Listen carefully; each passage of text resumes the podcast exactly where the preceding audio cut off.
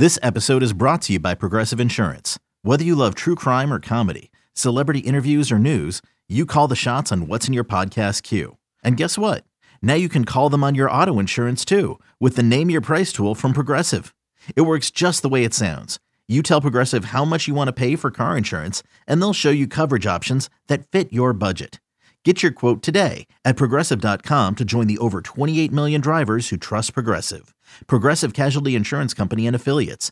Price and coverage match limited by state law. You could spend the weekend doing the same old whatever, or you could conquer the weekend in the all-new Hyundai Santa Fe. Visit HyundaiUSA.com for more details. Hyundai, there's joy in every journey. No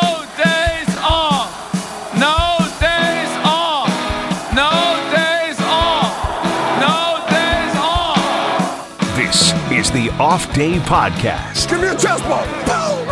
with Andy Hart All right, good to be with you. All right. This next week. microphone put up a little less fight than the one last night. and Ryan Hannable. What's your name again? Hannable. Hannable. Hannable. Hannable. Oh, Mr. Dot Comer. on Special edition of WEEI.com. the Off Day Podcast. Paul Perillo joined us again. Patriots.com, Patriots Unfiltered. Uh, What's Andy, special about it? he's a special guest. Oh, Very special guest. what do you mean by special? He, bring, he brings some, uh, some negativity to this podcast. I guess we thought we didn't have before we had it. I, him. I like to call it objectivity, Ryan. Okay. Well, I guess we're too positive then. That's Well- usually what negative people say. Oh, I'm objective. No, you're negative. All right, let's let's start out with the with You don't the. think the team will be more talented next year? negative. all right, let's start with. I haven't talked to both of you actually about Cam Newton's podcast. Brandon Marshall, Fred Taylor, uh, Chad Ochocinco. What was your takeaways? Was he making excuses? Was he being real? Like, what, what was your take on it? Paul, we're not on video. I need you to articulate the head nods and shakes.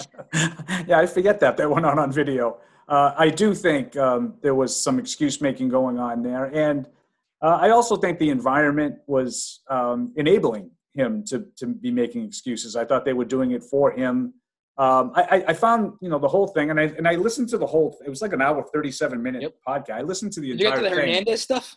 Yeah, most of the stuff I, I found interesting really had nothing to do with the Patriots. I mean, I'm not surprised to hear that Cam Newton would like to come back next year. Oh, oh, why? Well, because he has no other options. It's pretty clear that he hasn't really had anybody, you know, knocking down his door to get him signed for next year. So obviously he wants to be back. He wants a job. He wants he wants a chance to, you know, as he said, he doesn't want to go out like that. You know, he wants a chance to redeem himself. But the, the stuff I found interesting was uh, Fred Taylor. First of all, I thought was the most interesting part of the whole thing, and mostly when he talked about the University of Florida. Andy, you were like ripping off those recruiting classes that they had back to back. I mean, that's obscene. Unreal. Urban Meyer was doing uh, at And I even liked when he joked about how they did it. You know, these guys were coming up with their Pell grants or wherever they got their money. yeah, I found that to be the most interesting part of the whole thing. And then at the very end, when Cam started talking about his business ventures, and you know, I thought it was interesting him talking about the Black History Month and the Rosa Parks and Malcolm X, Harriet Tubman. I, that I found that interesting. Him, you know, still wanting to play football and wanting to come back to play for the Patriots, I thought was sort of obvious. okay, a couple things here. First of all, just a general thing. Did you like it? Uh, I like listening to him. That was like Um, parts of I could If I could have taken Brandon Marshall out of it, I would have really enjoyed it. I thought Chad Johnson was interesting. Um, I really, as I said, I really thought Fred Taylor, he, he spoke the least out of everybody. And I thought when he spoke, he generally had something to say. Brandon Marshall just kept interrupting everybody. He played the role of Andy Hart, Ryan. He, he just, But- every time someone was on a roll, he just it in and said, I played for Josh McDaniels too. Right. I know that. I know the Patriot way. I actually liked him because I thought he did How? a oh. decent job of like somebody would be in the midst of a story and just throw something out there and the guys would laugh and I'd be thinking myself as the listener, I don't know what he meant by that and Brandon Marshall would say, "What do you mean by that?" Like he tried to I thought facilitate a more cuz they get into locker room talk. And you and I have Yeah, joked about this for years. Like when sometimes in the locker room they start laughing and saying and we're like Are they Boy, making I've fun never of us? old and like are they yeah what language like what are they saying about us so i liked that uh fred taylor i thought was high as a kite um, Oh, yeah. that was Oh, my yeah. takeaway um i really enjoyed my favorite part might have been the um diet discussion early i think it was like the first discussion where chad Yeah. ochocinco doesn't believe in genetics or diet or metabolism or any of those things and he goes are you black i'm black So we have the same genetics. Yeah. Throw that out there. Um, and then Cam says, "Well, yeah, if your if your mom's fat and your dad's fat, you're probably going to be fat." like I, that was maybe my favorite part of the whole thing. Yeah, it was a, it was a, a Paul Andy oversimplification of something that is pretty complex, but I found it very enjoyable, very enjoyable to listen to. So, but from a Patriots perspective, first of all, you know I can be a sucker. So I, I'm a, I, I'm a I, I buy into gimmicks. If there's a new Oreo coming out, by the way, the carrot cake ones phenomenal. Lady Gaga ones not all that good. Um, but if there's a gimmick or something, Glad we got that out of the way. yeah, you know, I like to do a little food review when I can. I'm a sucker for some of these things. I can be like a, I don't know, fall victim to whatever. And I have a new saying. It's not the truth is never mean. It's listen, excuses are the truth told by losers. I started it last year for Bill because Bill often said oh, things oh, that were oh, oh Bill- oh, oh, so Bill's a loser. well, he was losing. No, mean- but he's a loser. Well, when, when not- what to use your there are guys that lose and then there are losers. They're not necessarily the same thing. yes, eh, when the scoreboard says you have less points than the opponent, you are a loser. He was No, you lost the game. It says you lost the game. Doesn't mean you're a loser. Isn't that- you might want you might want to amend that saying. No, I, I, I Not the don't. same. because I'm the same as Bill when he talked about the Panthers. Stats are for losers. They lost that game, so stop talking about stats. Stats are for losers. Okay. Anyway, isn't there some truth to what Cam Newton said? Yes. Yeah, I, I think it's one of those things, and you know, you can use statistics to tell you a lot of things, and and you know, the stats are born in fact. Like the number is what it says it is. You know, you can say Patriots were seven and nine; they were almost a 500 team, but the reality was they were really not even that good. Uh, They, they were fortunate to win that many games, and in this case, yeah, he didn't have an offseason. He didn't have a preseason. He did miss uh, a practice. I was um, gonna say early- the- I bought a lot of it, not the COVID, COVID. thing. The COVID thing was Okay. the- He overplayed it. Yeah. So all all of that stuff is true, but then when you get into sort of the reality and you realize they changed the terminology in the two weeks he was out, he was online every day with the team. I know this for a fact. No. So uh, you know that part. This is what I'm saying. It's fact. He missed some time with COVID. It's not necessarily true that that caused him to fall behind in his knowledge of the offense, which is what he sort of insinuated. The train left without me. He was like any of us when we get around the guys. He kind of fluffed things up a little Yeah. bit. He, the train was rolling and he kept rolling with the narrative. I agree with that. But I don't know if you saw, I wrote a column last week about Jarrett Stidham. That's hurtful. I know you get, they don't even put uh, EEI in clips. That's Yeah. hurtful. No, you're in, you're in clips. I don't usually get that far down. well, I guess we're at the bottom. That's that's embarrassing. But anyway, so basically that that Jarrett Stidham should be in the mix because in an offseason where I've heard every stupid idea thrown against the table, literally every idea from Taylor Heinicke. Yesterday we had a caller that wanted uh freaking Chase uh what the fuck's it? Excuse me. What's his name? Trace McSorley. Um like I had one today that wants Will Grier. Okay, so thank you. Thank you. The one name almost no one brings up is the guy who's actually under contract and entering his third And the most experienced. Like Right. so Okay. I'm not saying Stidham can be good. I have no idea. All I know is this every option these other people are throwing out there, I know that guy has failed.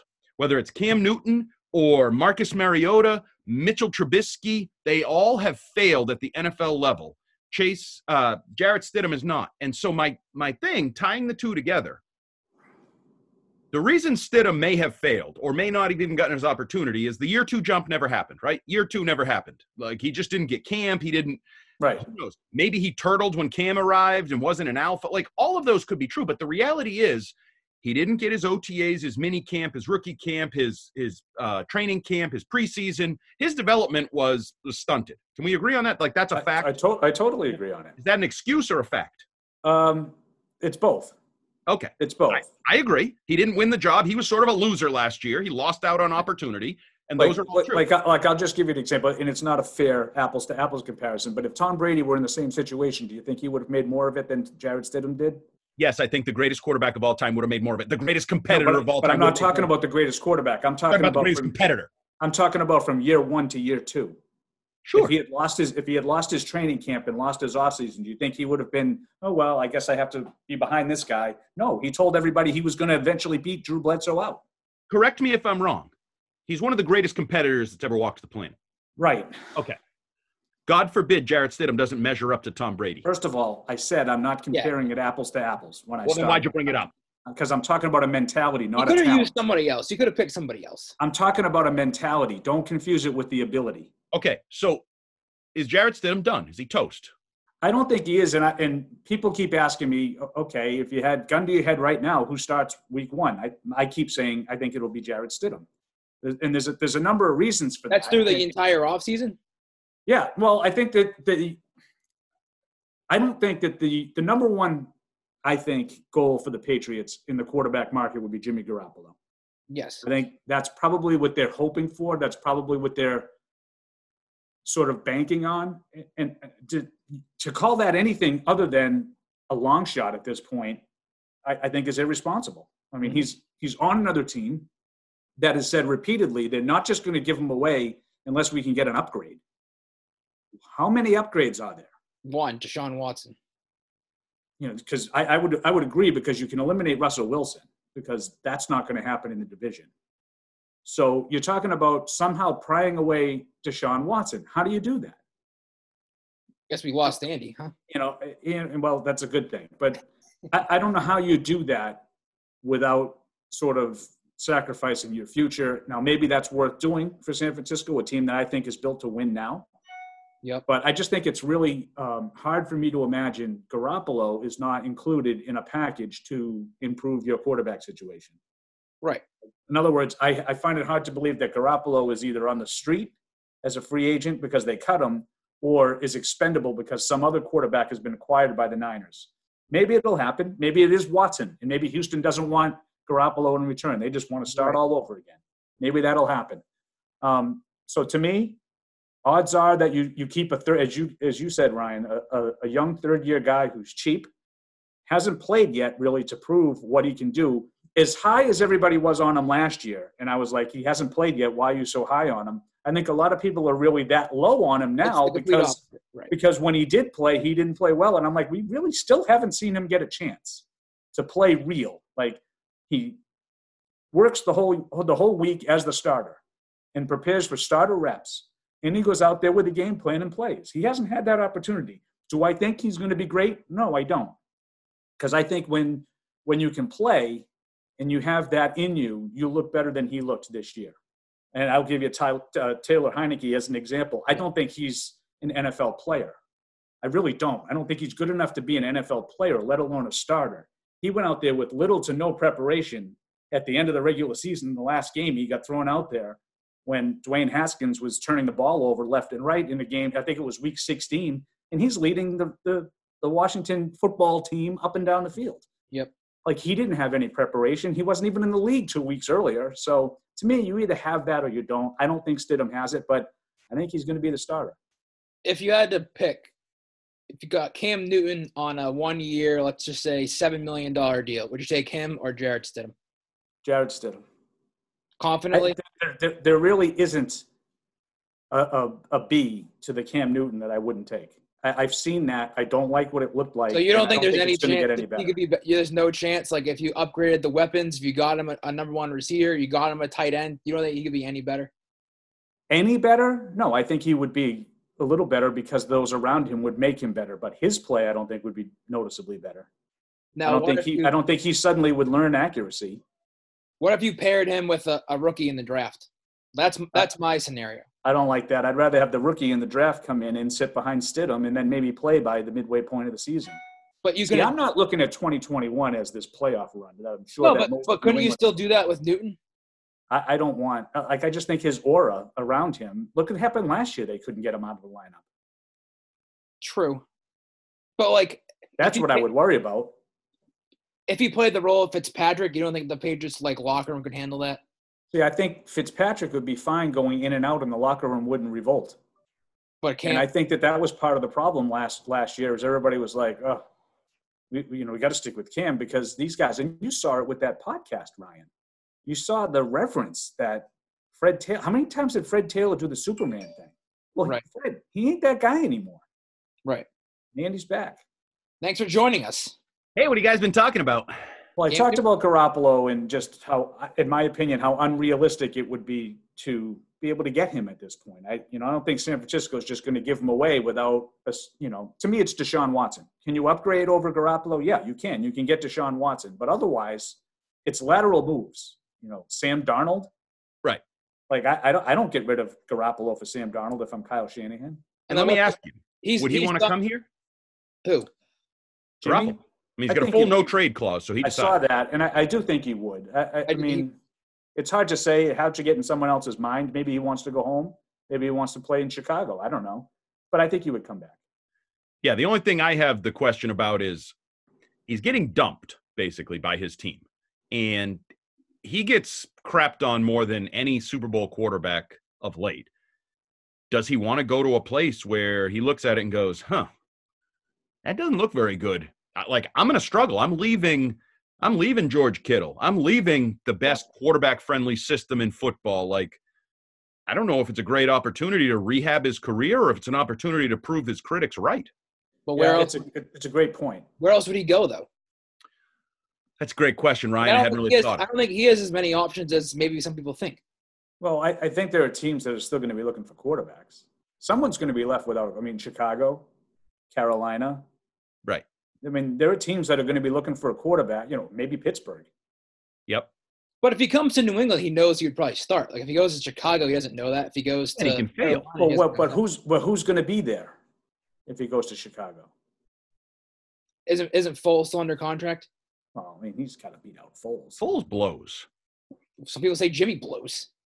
Yeah, but Well, that's I think that's Andy's point. I so he's looking to get to a point to, to, to you know, a place to show everybody. You know, it, it, I had a little bit more to do with the San Francisco success, and I I'm not a huge one loss record for quarterbacks guy. and he knows this. I often sort of downplay that, but when it's as stark as it is with him in the lineup and out of the lineup, I, I have to say that, that he has something to do with it.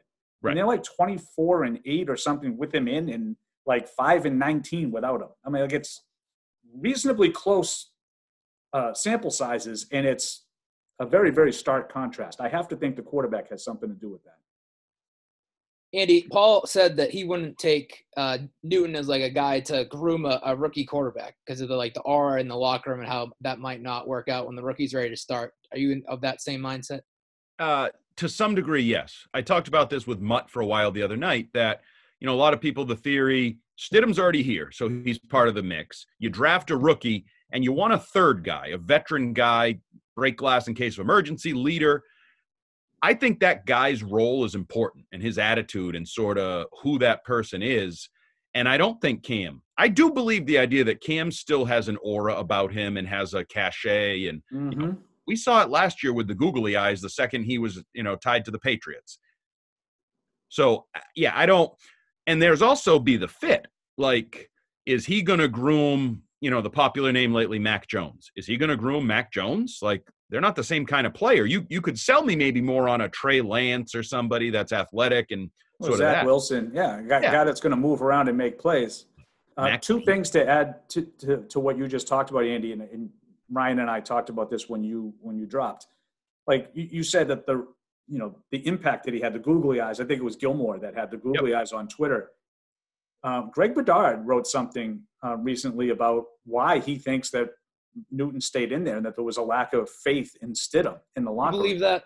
So uh, I think it was I think it was probably exaggerated. Let's put it that way. probably you know what But I- pissed me off about that did you the, the part where he goes you could even see it when he did play in the huddle oh that's Oh. funny because i didn't hear you say it the games he played all these No. people watched Yeah, all I'm not. I, I'm not necessarily nitpicking, and you know that me. I have no problem nitpicking our fellow colleagues because I do it a lot. Um, um, yeah, I do think that there was uh, some exaggeration to that to that piece, but I think the point of it, I think, remains, and I have to think that at least part of the reason why Bill stuck with Cam wasn't just because he was loyal to Cam.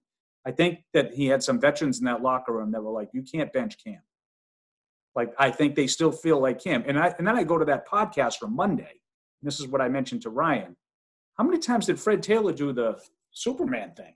yeah oh yeah He ain't that guy anymore. Did you watch this year? Did you watch these games? but nobody It's not him anymore. but nobody does and that's why um, ryan wrote a column about cam if you if you're looking for somebody that might be able to recruit or have any kind of cachet, Cam still has it.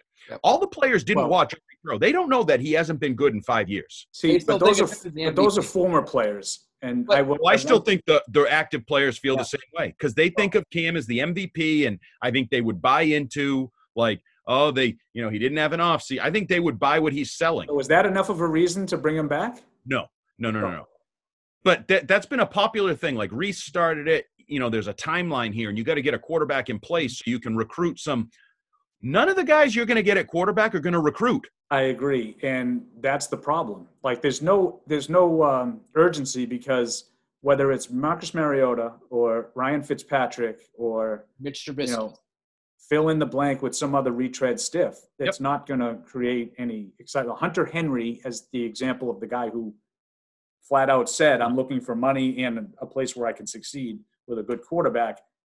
Those guys aren't going to do it, and I know that some people think because Ryan Fitzpatrick throws the ball all over the place, he will attract a wide receiver. And you know, I, I had a talk with somebody about it, and they're like, he, you know, he, he knows his wide receivers know he's going to throw the ball. I go, yeah, to the other team. Right. And the guy who said it to me said, yeah, but that doesn't matter to wide receivers as long as they get opportunities to catch the ball. So now I'm thinking to myself, so now we're bringing in what I would think over the last 20 Now we're years is exactly the opposite of what a Patriots player is all about. Right. Right. Like usually we hear about guys that don't care about catching 80 balls. They'd rather catch 50 and win. Now we don't care if we catch the ball or not, if it's as long as it's thrown in my direction. Right. If we're running 40 yard go routes, that's all good in my book. Oh. So, but when that's even, I don't think that Fitzpatrick's a good fit because that's not the Patriot system. Like, that's not what they run. I think he would drive Bill and Josh crazy. Yes. Well, who's not going to? Mariota. I think Mariota might Why? be a guy. Mariota blows. I- I'm not saying that. We're, I'm talking about style of play.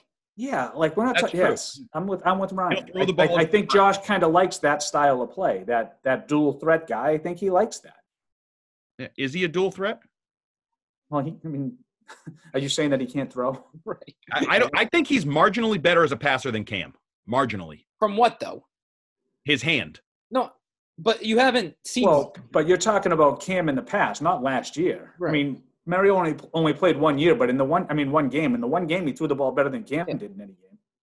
Oh, I, I think if I cherry pick Cam's best throws from last year, I could put together a highlight film and you'd still think Cam could. Oh, But I don't have to cherry pick Mariota's. I'm just going by the one game. Cherry played. pick the one game he played and played okay. He But played okay. I would agree with that. He just played okay. Okay. Cam didn't. Cam didn't play okay in Seattle. I I- think he played okay in Seattle. I think if that was the only game he played, I'm going to watch the first. talking I'm- yourself into it. I'm going to watch the, the first two and a half to two and three quarter quarters of that game and tell you no, he didn't. Full game, Paul. They play 60 minutes. Yeah, when you're playing catch up at the end of the game down. I think Marcus in the fourth Mariota is the biggest fool's gold that anyone's ever talked themselves into. I had to argue with Phil Perry, who apparently is like his biological father or something on Uh, TV. that's a little odd. I'm not going to lie. That that's a little odd. No one should be that enamored with with it's Marcus unreal. And all I can just remember watching games, and like obviously I didn't watch every Titans game, but watching games and thinking about him the same way I think about Mitchell Trubisky or or Wentz, just throws where you left the play going, my God, this guy stinks. How did he get to the NFL? But so I think when when you try to talk yourself into some of these guys, Andy, don't don't you try to say like you know if we can get Trubisky or Mariota or Wentz or one of these guys as a reclamation project in with Bill and Josh, maybe you know a little bit more structure around them can help. I mean, do you not buy into any of that? I mean, not if there's not better weapons, because that's a part of it. Well. I mean, I'm assuming you're going to have some better weapons. The whole talk that we had the last time I appeared on your podcast about the lack of talent and maybe not being any more talented next year, I, I will think your wide receiver core and your tight end group have to be more talented than they were this year. Yeah, Those two areas have to be more talented. So if they go from 32nd to 28, is that enough to lift the great Marcus Mariota to the heights that he's never reached in the NFL? All right, let's not go with the great. I think people are looking for a stopgap that, you know, No, but they're not. They're not. They're not just accepting a stopgap. They're talking themselves into he can be more than what he is, which is why I've sort of a gone in the other direction. Screw the quarterback position. Nothing's going to be good. Get everything else. Don't invest a damn thing in the quarterback position until so you Stidham plays and Jake Dolegala is his backup. No, no, no. I would say you have to bring somebody else in. Maybe it's Cam. I, I was I- like, if you're gonna go that route, it's probably Cam. He's Why, probably why are we doing that? Why are we doing I'm going to make everything else better. And then a year from now, I'll be like an, an opportunity. I've been throwing the name Andrew Luck out there. When Andrew Luck wants to come back, now you have a team that a guy like Luck or Stafford or one of these guys might actually say, Oh, I'll go to New England. Their defense was much better. Those weapons. So Andrew Luck is going to come out of retirement and demand a trade to New England. This Well- is this is your plan. he's not going to demand a trade. He is going to have to be traded because they have Carson Wentz now. They've invested in Wentz. What if they see a year of Carson? Well, and they cut him. If Andrew Le- if Andrew Luck is coming back to play in 2022, you cut Wentz. There's no dead money, and Right. I have Andrew Luck. Timeout. You think Andrew Luck to the Patriots is any more ridiculous than any of the other storylines you've heard this offseason? It's one of. Wait, wait, wait like like what? Like Marcus Mariota's good. Oh, well, that's different. See now, Mitchell now, Trubisky's now good. you're confusing a level of ability with the realistic uh, opportunity to acquire a guy. Right. Saying I think the opportunity to acquire Andrew Luck is the same as Deshaun Watson. Yeah. Zero. Yeah. It's the same Now, as you're Tom talking to me like I'm talking to myself into Andrew Luck as a player in, in Marcus Mariota. No, that's that's not even close. Luck is far superior as a player. I'm just saying I've lost interest in talking myself into all these Jag But don't quarterbacks. you th- like who? No this is the problem with winning seven games with a team that probably should have won five, maybe Thank you. four. Thank you. See, I, I go. I don't think they're that bad. Like you could put put, put out games that they could have that they lost. They could have won. Yeah, and you can put out games that they won that they should have lost. Right. So, but I think that, that they're probably worth they were seven and nine. Hmm. I think even the, the games that they sh- that they could have won that they lost, they were lucky to be in, like the, the aforementioned Seattle game, where Or they're down 12 in the fourth quarter, and they Kansas almost City. stole it at the end. Right? Kansas City, if you had an actual quarterback that doesn't, you know, take sacks at the end Do you of the think? half, Do you think Kansas City would have ended up with 26 points in that game if they if the Patriots had say 25? probably not. But The Chiefs scored as many points as they needed to score that. all right, if you had a, a guy against the Broncos, Maybe they don't fall behind 18 nothing. Yeah. Or or Maybe, maybe, you win that game, but you were thoroughly outplayed in the game. I I think they, Andy they have- gone again. What does Andy? What does Andy have? A could have little easily gone the other way. background? Hey, Am I frozen again? yeah, you Yeah, need now to you're work on your internet. This is the Rich Keefe issue. You know this happened to Rich Keefe yesterday on Real Radio, Oh, and no. time after time after time. Oh yeah, just kept bowing out. Just Why doesn't anybody go into the uh, I studio? I asked the same question. what? Why isn't you anybody? guys not go into the studio? Uh, Some shows do. some shows do, not us. I don't know Patriots Unfiltered's in the studio. We're getting Yeah, it done. how many. We we've had like a, a new COVID case every day for like three months. Oh, in your building? Yes. How, well, how does that happen if no one's going into the building? The producers are like some shows are like the Greg Hill show is. Uh, and then producers and whoever yeah, else is the, the quarterback thing though, like, and I feel like, and- we're still what you know, three weeks or so uh, away, you know, from the start of the league year, and I feel like we've already exhausted all of these things, and I can hear the frustration on on your voices, you know, both Ryan and Andy. I, I can, you know, Marcus Mariota. I'm tired of talking myself into Marcus Mariota or someone else, and I, I agree with you guys, but where do you go when you're sitting at number 15 and I- I just think it's a very unrealistic possibility that you're going to be able to get a quarterback at 15. Oh. Now, maybe you can swing a trade and get. No, a- I agree. I think we No, no. both we all agree on that. That's why I've stopped caring about the quarterback position. so I'm just go with Stidham, Maybe right? Just Stidham go with, or just go with Stidham. Draft the- a guy, even if it's day two. Right? Even let's Sure. say you can't get any of the five guys. Let's say even Mac Jones is gone before 15. I don't like- want him anymore. But dra- no, I don't. I don't. I don't love Mac Jones either. But I'm just saying, if you talk yourself into, to use your phrase, anybody. But draft a guy in, in, in day two, Kyle Trask, uh, Sam Ehlinger. I don't. I don't care. Kellen Right. Mond, Yeah. someone that you you think might be worth developing. Have Stidham start. You have him here. You had Del- Dolegala all year last year. Roll with it. You're probably not going to win a lot of games. You might be in a better spot next year in the draft. That's. I think that's Now the. you're working my go. side of the street. You're But then what are you doing with your what are you doing with your sixty plus million dollars in cap space? Like are you Oh, you, you have to try to improve your of the team. But But, how- with young, how are you with, with do younger guys, like quick fixes, like this is what, like JJ Watt. Sorry, I, I'm not interested in JJ Watt. who who who is interested in him? No one. For the for the Patriots, who's really like Well, there's a lot of lo- I mean, to use Andy's thing, when you start listening to the the local chatter, I mean, everybody was Right. fully in agreement. All of the writers, almost all of the writers, were all, you know, why wouldn't he want to come here? You know, Bill Belichick has been able to attract guys in the past. Y- Yeah, guys that used to play for him in the Yeah, past. but wasn't That's beside the point. Yeah, I mean, like they they don't. It doesn't make any sense to bring in a veteran on his last legs for a year or two. The Chris Long signing doesn't make any sense. Right. No. now. It made a lot of sense when they did it, but it doesn't make any sense now. Yeah, no, that's where I've become the last couple weeks. I'm sick of the quarterback talk. I think they all stink. I think you're not getting a good quarterback. So focus all your energies.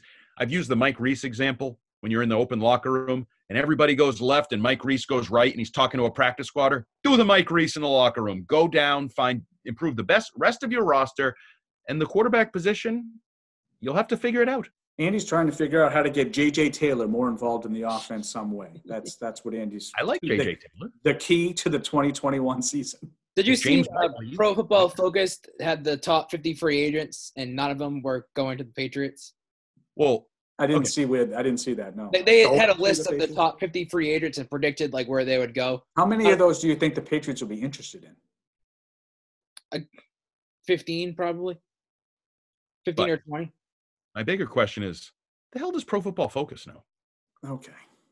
All right. We know you hate them. No, but We have it's a to make fun of serious question. everybody. But like, only- what, okay, what is If ESPN? Mike- if Mike Sando does one of those columns where he says, I talked to, you know, five GMs, three presidents of football opera, and, and this is what I compiled, okay. Did Pro Football Focus do that, or they just use their grading system? And like you and I could do that, and it wouldn't be worth the paper it was written on, where we're just saying, hey, there's a running back here that's available. Hey, that team needs a running back. I'm going to put them there. Like Yeah. I just- I, I, I agree. the infatuation with Pro Football Focus and what the hell they bring to the table just amazes. Well, you, you know who you can blame it on. You blame it on Collinsworth. It's true. Uh, His well, investment in the knows. company is Uh, totally Sunday Night permeated Football, everything that they do on NBC now. And But why does everybody worse? else eat it up?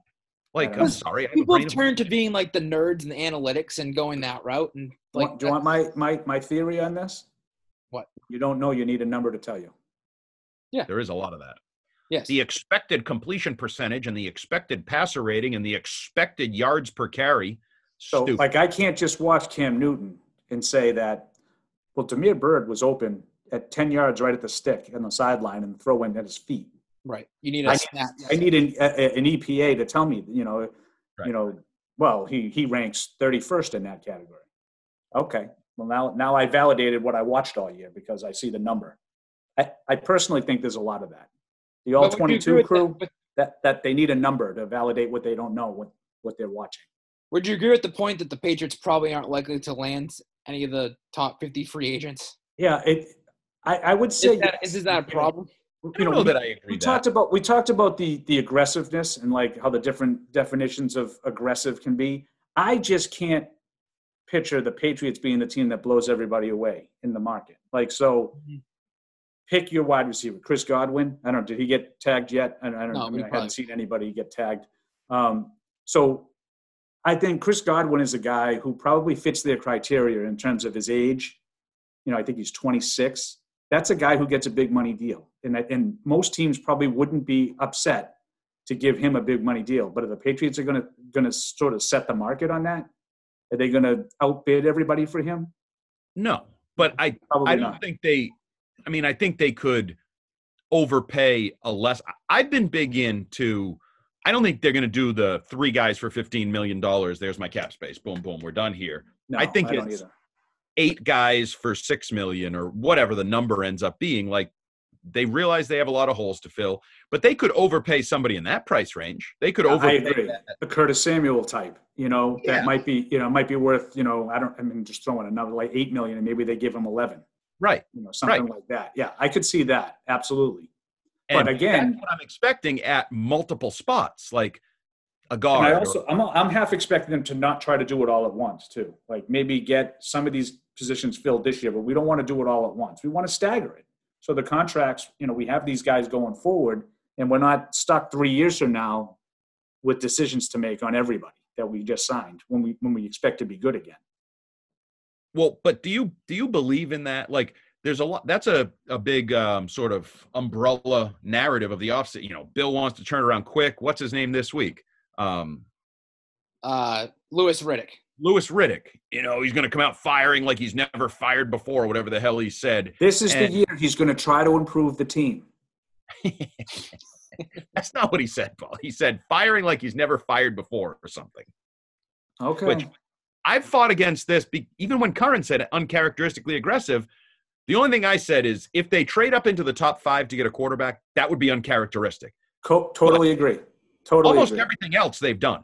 They've Trade done up, almost trade up significantly in the first round for a quarterback, and I'll say, wow, that's an anti-patriot. That's a Bill Belichick uncharacteristically aggressive move. Yes. A- And you- you know that's only going to take a one and two twos to get it done, according to some people. Right. Which is It's why, you know, like Ryan asked take the three question. ones. Right. And this is when Ryan asked the question, like, do you expect them to do? I don't expect them to overpay, to use the word. To me, it's not overpaying. To me, it's paying guys what they they're worth on Right. the market. Mhm. That you know, but I don't expect them to set the market multiple times. You know, maybe there's a, a Gilmore out there that they aggressively go and get, but are they going to get three or four of those No. in one year? I, I can't see it. I'd be surprised if there were one of those. Never mind three or four of those. I, I think again, I think it's going to be maybe not because remember 2000 to 2001 was kind of they called it like the Kmart blue light special free agent Right. class or something, and then it ended up being good. Like they Yeah, acquired it was like 21 free agents, but they Right. weren't big money guys. Right. I think it could be closer to that than some crazy, you know, Redskins like where you have to have a press conference for five guys that all hold their jerseys up. Like, Right. Right. I, I just can't. Re- and and then that gets me your, your guy Jeff Howe. Um, his story about the quarterback position, like that they're waiting for a market correction. Like, why are we I mean- waiting for a market correction? If the market has established itself, that's the market. Yeah, that I thought that was curious too. Um, the way he wrote that, and I mean, obviously they're talking about any and all possibilities with quarterback. They don't have one. Right. Right. So, so I mean, you're doing yourself a disservice if you're ignoring any possibility. Um, but I, I, in- within that, right around that framework, he talked about being aggressive, and then he talked about being disciplined. Right. Well, which is it? Right. You, are we are we aggressively disciplined? Like, I don't think that makes a lot of sense. No. Um, so, eh, to your point, when when you when you're talking about the, I think you used the word inflated quarterback market. Like Carson Wentz, to me, that wasn't an, that wasn't an inflated quarterback market. Nope. No. I think it was a very reasonable trade that I that I don't think the Patriots should have made because I don't think they're in that spot. I wouldn't give a first and a third for a guy who's coming off a disastrous season Mhm. because even if he, even if I can resurrect him, I still have so much more work to do, and I Right. need that first and third to do that work. Right. The Colts are a team that's built to win now. They went 11 and 5. They gave Buffalo everything they could handle in Buffalo in the playoff game. With good quarterback play next year, they should be right back in that same spot and be contending to go to the AFC championship. And if you tell Wentz them, works. it, and if you tell them you're in the playoffs and you have a starting quarterback, you gave up a first and a third to get him, right? Like that's that's how it works out. And if Right. if he doesn't, well, you you swung for the fences on a reclamation high first round pick, and you gave up a three and a two. Like that's not It's Huge. not crippling. You, you know, No. you didn't do anything to stunt your growth if it doesn't work. Um, and the other part of it is the money. The money's not outrageous. I mean, I think there's a there's a bonus I think they have to give. So he's going to get guaranteed like 40 million. I think he's a four year deal that's worth a little bit less than 100 million. So he's he's getting like 24 annually, Right. which is right in the ballpark for middle of the road quarterback. Right. And I think that everybody looks at that as it's an inflated market. No, it's not. That's what quarterbacks costs. And I, I think if the Patriots, to go back to Andy's favorite punching bag, Marcus Mariota, if they look at that contract with all those not likely to be earned incentives and they say we can't do this, so 10 million with the chance for it to be a little bit over 20 million is too expensive. That I, I wanted to bring that, up. That, that's my biggest concern of everything is that they're still looking to pay 15 million or so for starting quarterback rather than 25. But that, Which it's just I think by, by this time next year, everybody other than a rookie is going to be making that much money. correct. Right. Like who, who had that those numbers over the weekend? Volin was it, and everybody freaked out over the Mariota. So like that's that's the cost of doing business at that position right now. That's a starting quarterback, Yes. and if that if Yeah. that's cost prohibitive to you, Good luck. then then you you better get a rookie because that's your only that's your only avenue. Not cost prohibitive to me. It's talent prohibitive. I think he stinks, so he's not a starting No, quarterback. I, I, I your, your your point on that has been made abundantly clear. he starts games. That doesn't make him a starting quarterback. What about like Mitch I would agree with that. You gave him eighteen million dollars. Do you feel the same way? he stinks. Yeah, I, I do. Like I, I mean, I, I'm But, not. but he's going to get a contract that's worth that amount amount of money. I'm not doesn't to against. from me. Oh, I don't care. Like to me, it's not about the money. Like I know the money cares to them. Like you know whether they pay a guy one million, one million or eighteen million matters a lot to the Patriots. Obviously, it doesn't really matter to me. If I have a guy that I like, that matters to me. And I agree with Andy. I think Trubisky is very similar to Mariota. If you get it right, you'll never think you overpaid. And if you get it wrong, it doesn't really matter what you paid. What yeah, you paid a million dollars. You feel good about it for Cam Newton? No, because he sucks. So I guess you would have felt a little worse if he you paid him five million, seven million, eight million, twelve, like whatever. Well, I mean, in reality, they paid him closer to eight million.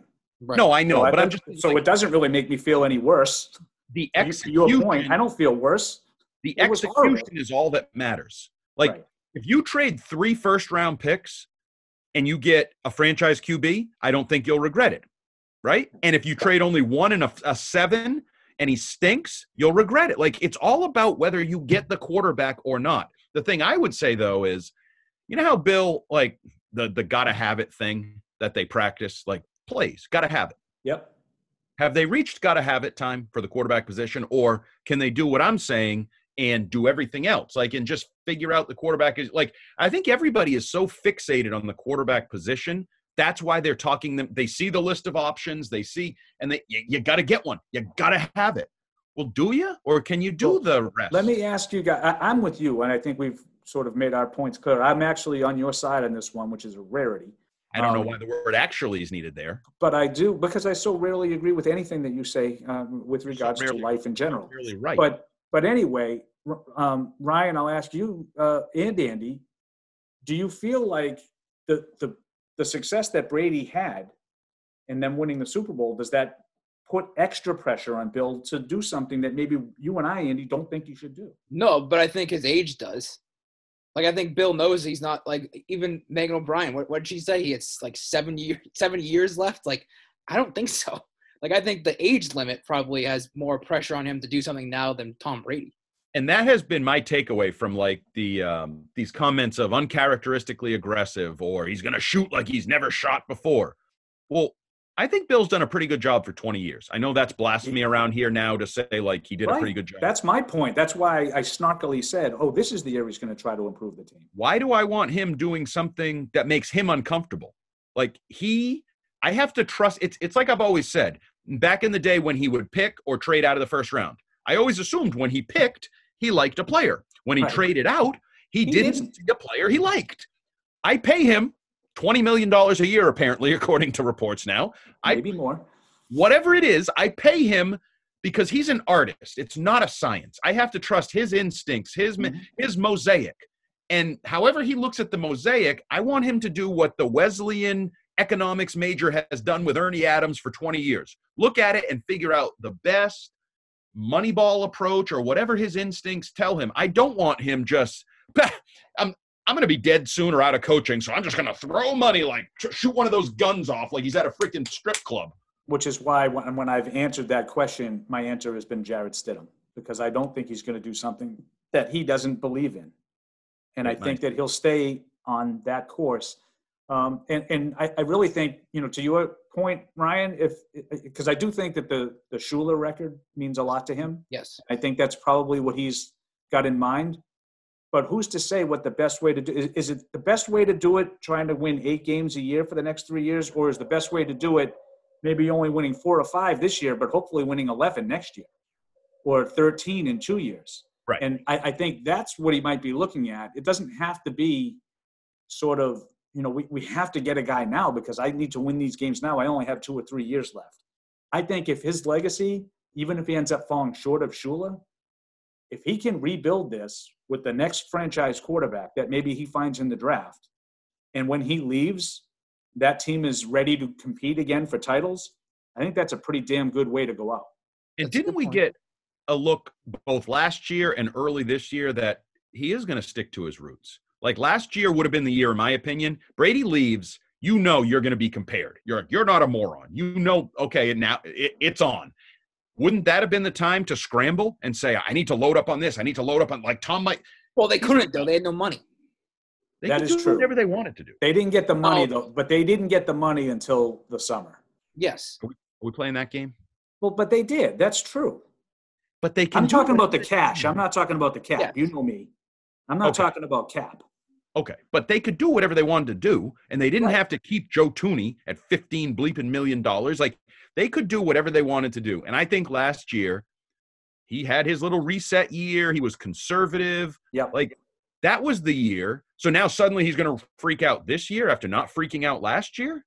Yeah, Like- no, I think he wanted to. I think that was part of the plan. I think they wanted to reset and get themselves in a better situation financially, and then they wanted to start rebuilding this year. Now it's hard to rebuild without a quarterback, so that's what Well, we'll have hard to to see. rebuild in general. Right, Like right.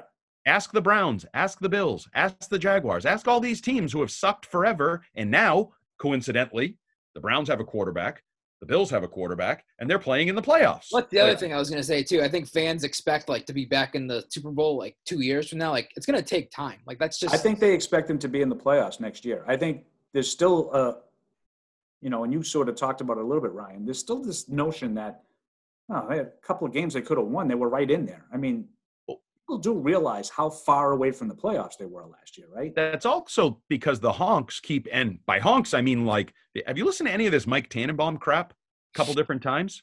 No, what did he say? Oh, he thinks they're like a player or two away from being great again. No. well, in that same interview, that's a guy who's not watching the games. he also said that Mac Jones wasn't getting past number eight overall. So He's a clown. It's a clown I've heard answer. a lot of different stuff about Mac Jones like that. That suddenly now he's a top ten guy. I suppose you know, talk about talking yourself into a guy, Andy. I mean, I, I think that's a guy that people. well, love t- to hear what you said though, he said that like the opt-out guys were making like such a big difference. He was big on Chung Hightower Cannon, like turning this team from last year into you know worth Cannon's like not. Sounded- He not. sounded like a talk radio caller.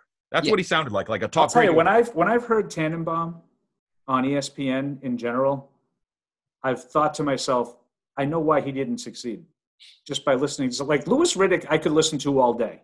I think Louis Riddick is great. I you know I was sort of Rob Mike Lombardi. critical of him.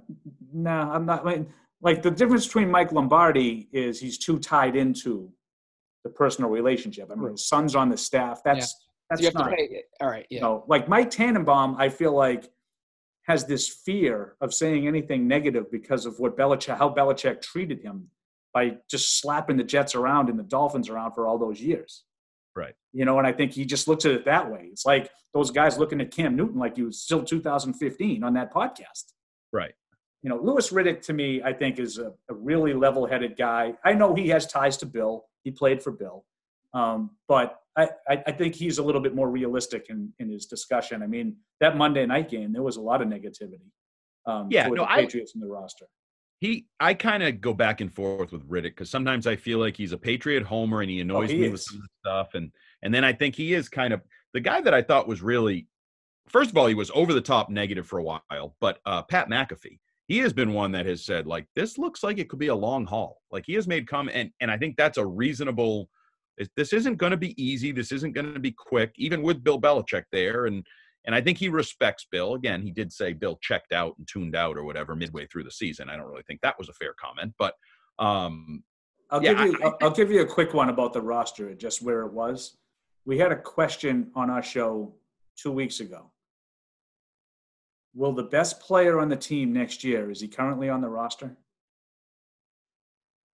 No. Um, You've already answered it. You've already answered it because I did the same thing. well, it took me. It took me ten minutes, and I was like, first, who is the best player in the roster now? oh, I have no idea. That's my jersey thing. If your kid wants a jersey, what do you buy? I'd tell him nothing. Andy, we've always had a guy. We've always had an answer to that question, have we not? Yeah, but it could We be always have Kyle. multiple answers. I mean, you had Gronk. Yeah, I mean, even if you it, like everybody always said, I already have Brady. Right. But you had Gronk, you had Edelman. Edelman, you had you know McCourty, you had guys that you could point toward. Like, what do you have now? Like, I think there's a reasonable chance that the, the guy that will end up being the best player in the 2021 Patriots isn't on the roster right now. and I'm going to say in addition, because I like the question, um, if the best player on the 21 Patriots is already on the team, you were right. They're not going to be very good next year. They're not very talented next year. Like if if Damien Harris is that guy. Damien Harris, Kyle Dugger, Josh Uche, Chase Winovich, who, whoever you want to pick, Michael Onwenu, he's the PFF, you know, goat or whatever he is. Like if if can't- like he, he can't- PFF. I can't help myself sometimes, that's true. Um, but if he if, just if hate one of, for no reason. if one of those guys is the best player on the team, you're probably in trouble. Yeah, now I do think it would be encouraging to see, you know, maybe not for 2021, but if it works out that Dugger or Uche, you know, those Yes. two guys, if one of those two guys emerges as the best player in the team, yeah, you're probably not going to be great next year, but that wouldn't be terrible to see those guys emerge. Um, like Uche, to me in particular, Andy, I, I- defer to you as a former Division three, um, you know, fullback slash linebacker type. Um, can Uche be used, and I'm not saying he's as good, but used like we saw these athletic linebackers in the playoffs, the, you know, the Devin Whites. No. Um, you know, can he be used like that, or I is mean- he just not got that in him? I shouldn't say no. I don't think that's what he is. I don't think that comes naturally to him. I think he's a he's a pass rusher. He's more comfortable sort of on the edge and playing that game. I don't think he has the sideline to sideline kind of instincts. Okay. But You don't you think that they want him to? Like, I agree. remember I last year with you. Remember last year during training camp, wasn't he trying to play that role? Oh yeah, I think they're trying. They're, they're trying to diversify his portfolio, no question. Like, he- Well, like that. also- Like you talked, you talked to Don Brown, right, about him, Yeah, yeah. Andy, and that's what he talked to. I mean, Don Brown said he he can right away. He can be a stand-up pass rusher, Right. and I think Bill sort of said, okay, I, I think he has that in his bag. Let's see what else he has. And I think that was And I- what training camp was all about.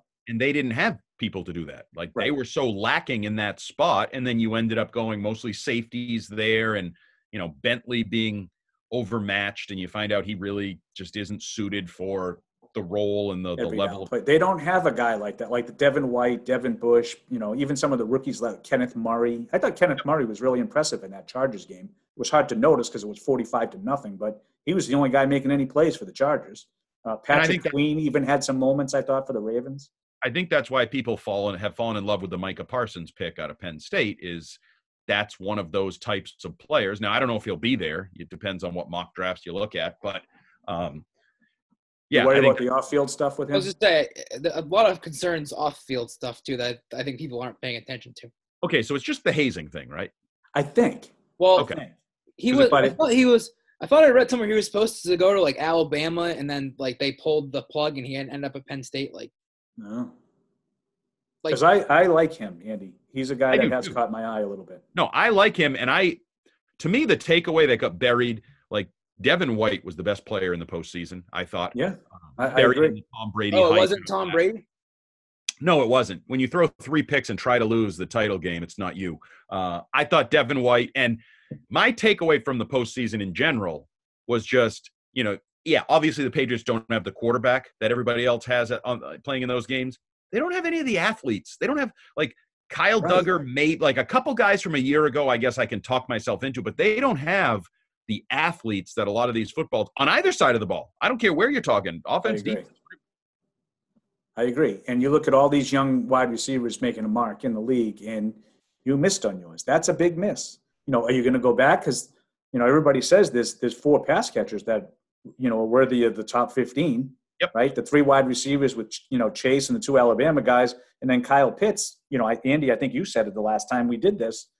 He might be the best pass catcher, period, Correct. regardless of position. And a lot of other people agree with that. So do you go there again, even though you just went first round receiver two years ago? I think you have to, or or at least consider it. If if whatever reason Pitts is on the board, Jaylen Waddle's on the board at 15, I think you have to at least have a an honest conversation. Not well, we took a receiver a couple of years ago, so those guys don't fit us. Move on. I think anybody that's on the board at 15 should be in consideration. I don't care if you're an offensive lineman, a defensive, like anybody. Like you're not good enough right now to pass up good players. Like Just please out- don't let it be an offensive tackle. I wouldn't rule it out. Would Oh? I'm, I'm not. I'm definitely not ruling it out. It's a strong possibility. I just would And- be sick to my stomach. And I think it's it's a need. It's a sneaky need. Isaiah Wynn can't stay on the field. Are you going to keep him long term? Not that sneaky No, it's not. because, because I think Cannon's gone. and then you, And if you lose Wendy's two, probably a guard. and you lose Thuney, Right. now Onwenu can only play one of those spots. Right. Right. Oh, yeah. Onwenu's either going to be the right tackle or the Yeah. left guard. Yes. That- It's actually the story I'm posting right now that a great rookie who proved he can play a lot of spots can only fill one hole. You can't have him fill all the holes. Like, Right. Uh, one thing way- I wanted to touch before we have to wrap up. Um, what are you doing here? I Dave- I don't see. I don't see the countdown yet. well, No, you we're- gotta, you gotta can go as long as we want now, baby. We can do it all night Oh, long. Continue. I want you guys to get your money's worth. That's continue. good. Continue. No, no, no. You were just going to say something. Well, I was going to ask you because you're privy to this. Dave Ziegler going to be on Patriots All Access this week. Uh, Uh, yeah, Friday night. yes. Friday night, uh, young young Miss O'Brien uh, sat down and spoke with him. Um, I haven't seen it yet, so I would give you a sneak peek if I if I knew uh, anything that was in it. Does this mean that he's like taking over as Nick Caserio? Uh, we you know we don't like to really concern ourselves with titles, Ryan. We, you know we sort of shy away from that, but um, I don't I, think believe that it. would probably be a reasonable assumption. I don't believe Ryan threw a title out there. He just he, he brought up more of a role, a duties. Well, I don't think he's going to be Nick Caserio per se. I, I would be surprised to see him throwing a lot of passes in training camp pra- practices. All right, but in relation to the draft, But I think in terms of personnel, he's going to fill the Nick Caserio role. will will Bill value his opinion, or is Bill going to do as Bill does? that's a loaded question. that that's operating under the premise that I that I agree that Bill just goes goes rogue every year. Yeah. Um, my guess is that he will be part of the equation, and Bill ultimately makes the calls. I think nothing has really changed uh, in that regard. And uh, Andy, I think you answered this. Someone on Twitter was like, "When did Bill become the GM?" as Yeah, well and as the Fitzy's coach?" like, I don't know. Andy, you know the answer? I was like, day one. day one. Yeah. It was, it was it was in his contract. September second, two thousand and four. right. So uh, I think that's the way it's been. I do think that he probably leaned a little bit more on Scott Pioli than he has on anybody else in that role since. I think they were a little bit more contemporaries because Yep. of their vast history together going back to Cleveland. Um, but I, I do think that Bill ultimately has the last say, and I, I think that will continue. I don't know if we touched on this previously. Do you believe the reports or the the the Matt Patricia could Right. have more of a little personnel role or be in that area? Uh, yeah, I do, and I, I've had a couple of people that I've talked to about it have sort of pegged it that way. Um, Megan also talked to Michael, uh, Mike Lombardi about that a little bit, but Lombardi didn't get into, you know, what Patricia was doing. You know, Right. it's like you know different projects, but I don't know what Matt's going to be doing. Um, I did find it interesting that they tapped into the Lions coaching staff a little bit here. Yep. Yep. With Even uh, that that Evan Rothstein guy seems like an Ernie Adams Jr. Yeah, I mean, I'll tell you, you talk about like you look at a guy's resume and you're like, we're hiring this guy. Like you know the game that he coached, right? Yeah, the, the he was Yeah. the Oh, yeah. coordinator to the Tom Yeah, the, Brady. but that wasn't the Tampa fair. game. But that wasn't fair But they just looked like they weren't even like like ready, like prepared. because they weren't. Well, but he was supposed to be in charge. That wasn't fair. That was you, you're going to judge him on that. Well, I, you know, truth be told, you know what I'm judging him on. You know what he is. He's an What? analytics guy. Yeah. Oh yeah, yeah, yeah. No, a So I have no yeah, use yeah. for those guys. Oh, okay, yeah. What about Billy Yates? You like him? Billy Yates coming back. Yeah, very excited about that. Uh, Um, and then the guy, Bo Hardegree, right? Yes. Yeah. They signed from the he Adam Gase he's the. Adam Gase guy. Yeah, the Adam Gase tree. He's yeah, I mean, I think that that's a that was a need because you lose Jedd Fisch and you want a guy to work with quarterbacks. I, I assume that's what he's going to be. Right. You know, Lombardi just moved over to receivers last year, I think. So, I mean, I think that that was probably a, a good move too. So when we get, I assume it'll be Zooms. I mean, I, I don't know if I'm being presumptuous here, but I assume like the draft will be Zoom again, right? Yeah. That would be my call. Yeah. And And uh, it's your call. You're making no, that decision. my my that would be my my opinion as well. Did you tell Bill yet? I misspoke. I don't Um, think I don't think I've gotten that email to Bill yet. So and remember last year, everybody was like looking at the Zoom rooms and stuff, and like, ooh, who, like who the names were, and it was like Ernie Adams, and everybody's like, who's Dan Famosi? Like, oh, yes, that's the IT guy that's setting up the Right. Zooms. But, so will I see? I mean, Ziegler will be there. I think you'll see Ziegler. Yeah. Josh so. and Matt. Oh, that's a good question, Andy. Yeah, I'm gonna I'm gonna throw Patricia in there. Yeah, How about Josh? too. Josh is usually in there, right? No, I know. I'm just like, I'm just asking you. Well, you know me. I uh, CTE, as you like to say. Sometimes I forget things from you. Because I think You ask me what it was like in 02, and I'll, t- I'll tell you. You tell me I last have year. I a theory. I have a working theory, and I don't know if I expressed this to you last time, but the working theory that those two are kind of like under Bill in terms of like, yeah, Bill's the coach and he's the GM, so he's he's doing both. They might kind of be the offensive and defensive next in line under, and then Ziegler is kind of below them or even even with them, like in there. Yeah, I would say Nick would have been even with them. You know, maybe Yeah, Dave. well- maybe Dave hasn't ascended to Yeah. that yet. or maybe Nick's even like a little bit above them, and now they're even kind of above Ziegler and that whole person. Like Ziegler report, I just it's a working theory. I'm interested to see how that that plays out in this draft, which is an important draft, and they have a high pick. Yeah, and I think you have it right. I think you have the the room is probably pretty close to what you said. Do you, give Patricia a, a greater chance of returning to the NFL as a head coach or becoming like a personnel guy? I, I- you know, I, I know most people like to say you get two chances as a head coach. I'm not sure he's going to get a second chance. I don't think he will. I I don't, don't. think he wants to. I think he realized that that's just not him. No, that could be too. You know, but we'll see. You know, like this is this is some of the stuff, and Andy will tell you. You used to, you know, when non-COVID times, you, could have a chance to bump into somebody. Um, and I'm not saying it happened a lot, but you, you know, once in a while, Andy and I would be wandering around somewhere, going down to the radio studio, and all of a sudden, there's Josh McDaniels, and you, you know, you, you talk to him for 10 minutes about, Right. you know, anything. Brian Daboll was great for that. Brian Daboll would stop you and ask you about your kids, and you know, Right. all of a sudden you lost a 45 minute part of your day. Um, but that just doesn't happen anymore because we're just not, you know, no Right. one can go anywhere and no one can see anybody. So, like, I like to bump into Matt Patricia as an example. And, you know, he was very personable with Andy and I always. Um, so I, I think you could sort of get, you could get a conversation one on one. You could get a sense of something like that if you had a chance to speak to him. Before we wrap this up, the most timely sort of situation we're in right now is franchise tag period, early, like leading into free agency. I assume you don't think they'll tag anybody. I, I don't think they'll, you know, I saw some people thinking they might give Thuney another one. I, I don't think that would. Well, because I think he's the only guy you could actually talk yourself into them actually doing. But Well, I think you you know, talk could you yourself do into it. Andrews? Who'd you say? Yeah, Andrews. You Yeah, could, I well, but that cost is way too much. Like, wouldn't you just be It's, better little- off? it's less than what it would have been for Thuney last year, right? It didn't Right, go it's down to like less than- 13 and change. It's less than Thuney. And I would say if you just if you're worried about too much change up front all at once and want to kind of push it out a year, but you don't want to give them the four year, $45 million contract or whatever. I just I think that I think most likely you cut Cannon, you you recoup that whatever seven million in cap savings, and that goes right in the the David Andrews fund. And now you have because I don't think I don't think it's a great idea to let both those guys go all at once. And I know we praised um, a the line last year for moving bodies around and kind of keeping it together, and Bricillo and Popovich for doing that job. But you let Thuney and Andrews go, and you have these coaches that are still relatively young. Like I think that could be bad because that's the one thing you counted on last year. The line will be decent. The line will be competitive, right? And now you say I, we still stink at everything else. We still don't have a quarterback, a tight end, a wide receiver, and now the line's a huge question. Like And even your running back room, I mean, you had Burkhead and White. Maybe you lose both of them. right. You know, and now it's down to Har- you know Harris and, and Michel and Oh, uh, one one thing that annoyed me this weekend on, on this weekend on Twitter was that the story about David Andrews saying he wanted to like come back, whatever. He didn't say that. His wife said that. Wife Everybody took that as as him.